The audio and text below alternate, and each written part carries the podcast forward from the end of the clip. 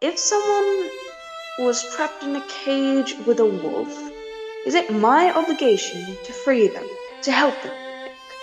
You must have never heard me about talking, no? Well, you doesn't want a child.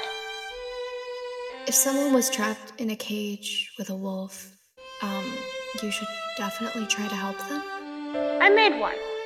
What if the wolf was a person? What? Are you insane? Sorry? Sorry for wanting a child? Sorry for being the bad guy?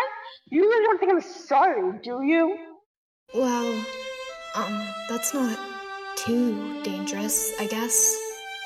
But still, if they want out of the cage and you have the ability to let them out, then, um, yeah, you should let them out.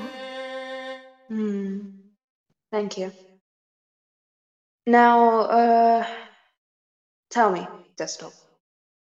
Do you want out of the cage?